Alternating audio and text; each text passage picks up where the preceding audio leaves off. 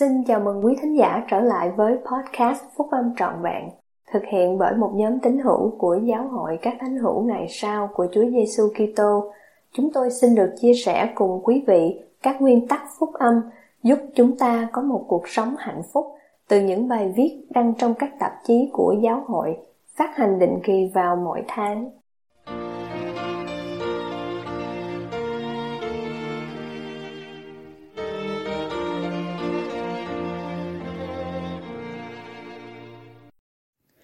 Đây là bài nói chuyện của anh Cản Neil Andersen thuộc nhóm túc số 12 vị sứ đồ trong Đại hội Trung ương của Giáo hội các Thánh hữu ngày sau của Chúa Giêsu Kitô tháng 10 năm 2010. Không bao giờ lìa bỏ Ngài. Khi chọn không bị tổn thương hoặc hổ thẹn, thì các anh chị em sẽ cảm nhận được tình yêu thương và sự chấp thuận của Ngài. Các anh chị em sẽ biết rằng mình đang trở thành giống như Ngài.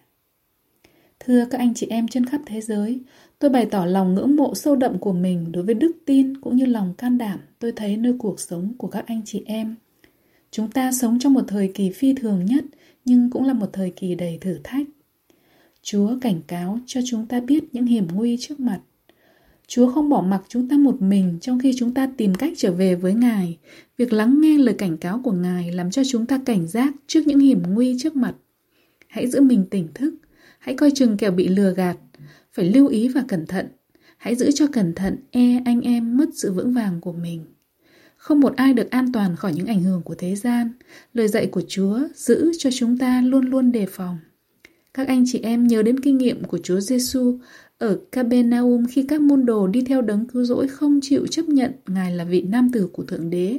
Thánh thư chép, từ lúc ấy có nhiều môn đồ Ngài không đi với Ngài nữa. Rồi Chúa Giêsu quay sang 12 vị sứ đồ và hỏi, còn các ngươi cũng muốn lui chăng? Còn các ngươi cũng muốn lui chăng? Trong ý nghĩ của mình, tôi đã nhiều lần trả lời câu hỏi đó rồi, nhất định không, không phải tôi đâu, tôi sẽ không bao giờ rời bỏ ngài, tôi ở đây vĩnh viễn. Tôi biết các anh chị em cũng trả lời như vậy. Nhưng câu hỏi, còn các ngươi cũng muốn lui chăng, làm cho chúng ta suy nghĩ về yếu điểm của mình. Cuộc sống không dễ dàng về phần thuộc linh, những lời của các sứ đồ từ một bối cảnh khác lặng lẽ đến với tâm trí của chúng ta. Lạy Chúa, có phải tôi không? Chúng ta bước vào nước báp tem với niềm vui và hy vọng. Đấng cứu rỗi ra hiệu cho chúng ta đến cùng ta và chúng ta đáp ứng bằng cách mang lấy danh Ngài. Không một ai trong số chúng ta muốn sự cam kết với phúc âm của mình chỉ kéo dài trong một thời gian ngắn hay ngay cả một thời gian dài hơn. Con đường làm môn đồ không phải là một sự cam kết thuộc linh trong giây lát. Chúa Giêsu đáp rằng Ngươi hãy hết lòng, hết linh hồn, hết ý mà yêu mến Chúa là Đức Chúa Trời ngươi. Nếu ai muốn theo ta phải liều mình, vác thật tự giá mình mà theo ta. Khi chúng ta noi theo đấng cứu rỗi thì chắc chắn chúng ta sẽ chạm trán với những thử thách. Với đức tin, những kinh nghiệm trở nên tinh tế này mang đến một sự cải đạo sâu xa về lẽ xác thật của đấng cứu rỗi. Theo đường lối của thế gian, những kinh nghiệm này che khuất sự hiểu biết và làm suy yếu quyết tâm của chúng ta. Một số người chúng ta yêu thương và ngưỡng mộ thì rời xa con đường thẳng và hẹp, rồi không đi với Ngài nữa. Làm thế nào chúng ta vẫn luôn trung thành?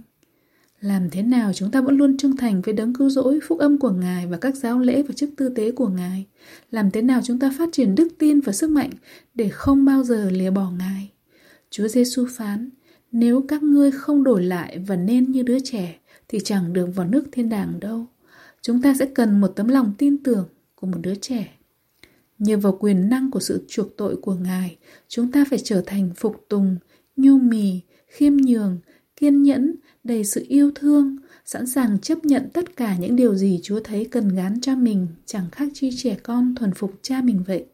Đây là sự thay đổi lớn lao trong lòng. Chẳng bao lâu chúng ta thấy được lý do rằng sự thay đổi lớn lao trong lòng là cần thiết. Hai từ báo hiệu nguy hiểm trước mặt, những từ đó là bị tổn thương và hổ thẹn. Đừng chọn để bị tổn thương. Đối với những người băn khoăn về thiên tính của đấng cứu rỗi, Chúa Giêsu hỏi, điều đó suy các ngươi vấp phạm sao?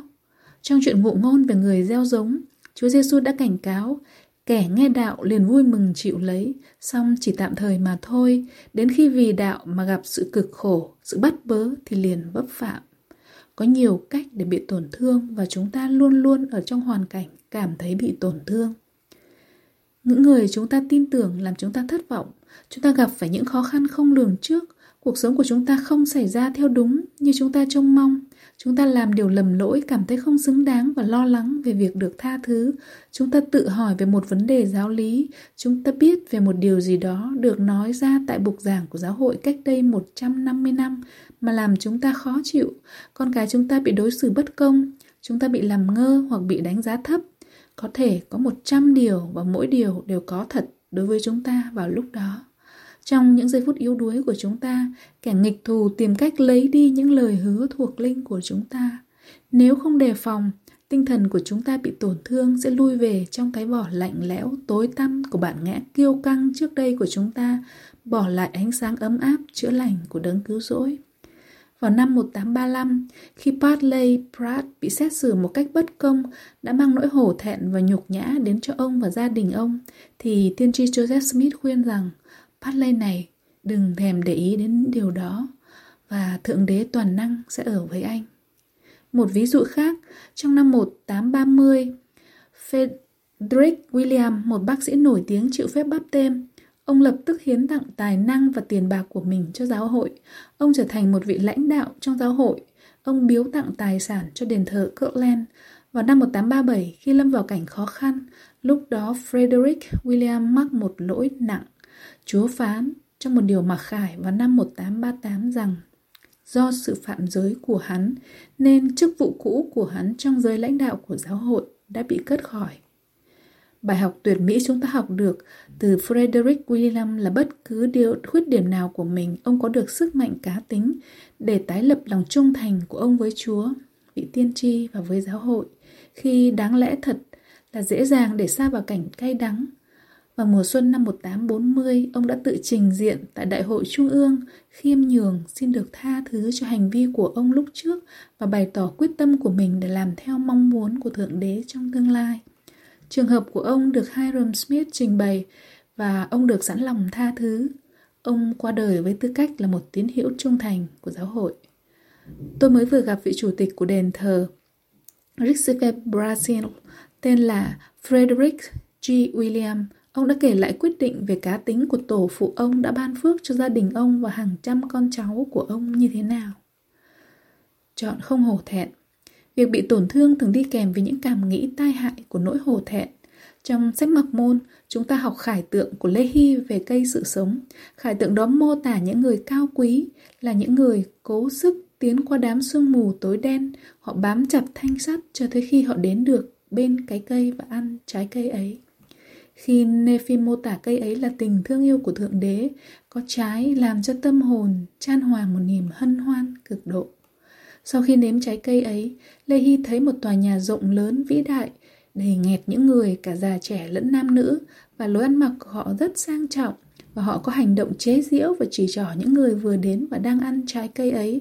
Một thiên sứ giải thích rằng hành động chế giễu, nhạo báng, chỉ trỏ, khinh miệt tượng trưng cho tính kiêu căng và sự khôn ngoan của thế gian. Nên phi nói một cách minh bạch, chúng tôi không lưu ý đến họ.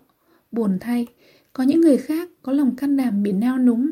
Thánh thư chép rằng, sau khi đã nếm trái cây đấy, họ lấy làm hổ thẹn, vì thấy những người kia đang chế nhạo mình và họ đi lạc vào những lối cấm rồi lạc mất luôn.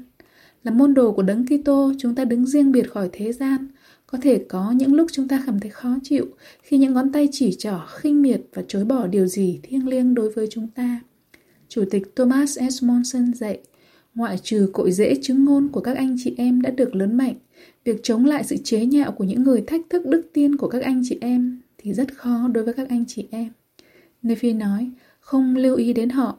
Phaolô khuyên, vì Đức Trời chẳng ban cho chúng ta tâm thần nhút nhát, bèn là tâm thần mạnh mẽ có tình thương yêu.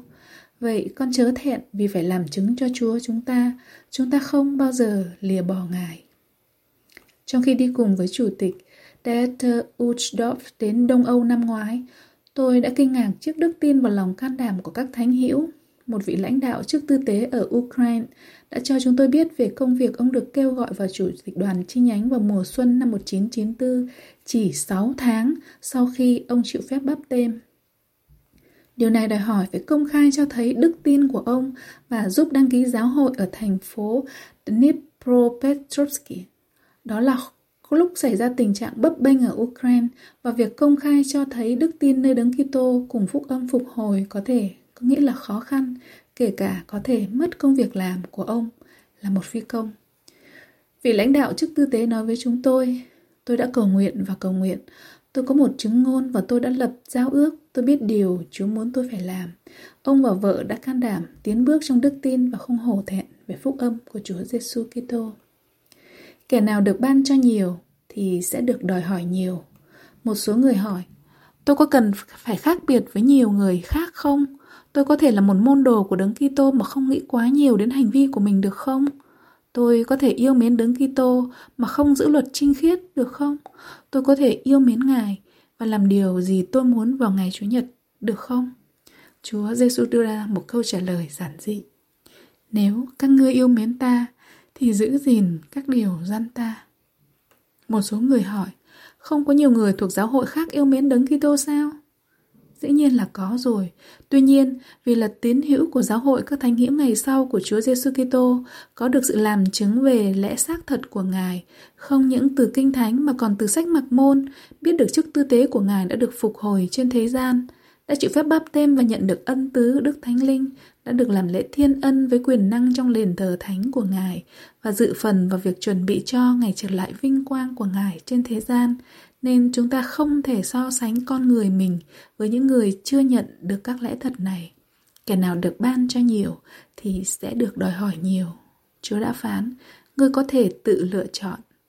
Tôi hứa với các anh chị em, khi chọn không bị tổn thương hoặc hổ thẹn thì các anh chị em sẽ cảm nhận nhận được tình yêu thương và chấp thuận của Ngài. Các anh chị em sẽ biết rằng mình đang trở thành giống như Ngài. Chúng ta sẽ hiểu tất cả mọi điều chăng? Dĩ nhiên là không rồi. Chúng ta sẽ không có giải đáp cho một số vấn đề mà sẽ được hiểu vào thời gian về sau. Tất cả mọi điều đều công bằng cả chăng? Không, chúng ta sẽ chấp nhận một số điều mà chúng ta không thể sửa đổi được và tha thứ cho những người khác khi bị tổn thương. Thỉnh thoảng chúng ta sẽ cảm thấy tách biệt khỏi những người xung quanh mình chăng? Nhất định rồi. Đôi khi chúng ta có ngạc nhiên để thấy cơn tức giận mà một số người cảm thấy đối với giáo hội của Chúa và các nỗ lực của họ để hủy diệt đức tin đang gặp khó khăn của người yếu kém không? Có chứ, nhưng điều này không ngăn sự tăng trưởng của vận mệnh của giáo hội, cũng như nó không cần cản trở sự tiến triển thuộc linh của mỗi chúng ta với tư cách là môn đồ của Chúa Giêsu Kitô.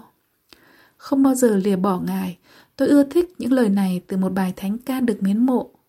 Người nào tựa vào Chúa Giêsu để nghỉ ngơi thì tôi sẽ không thể bỏ rơi người ấy vào tay kẻ thù. Cho dù tất cả ngục giới cố gắng lung lay đức tin người ấy, tôi sẽ không bao giờ bỏ rơi người ấy tôi sẽ không bao giờ bỏ rơi người ấy.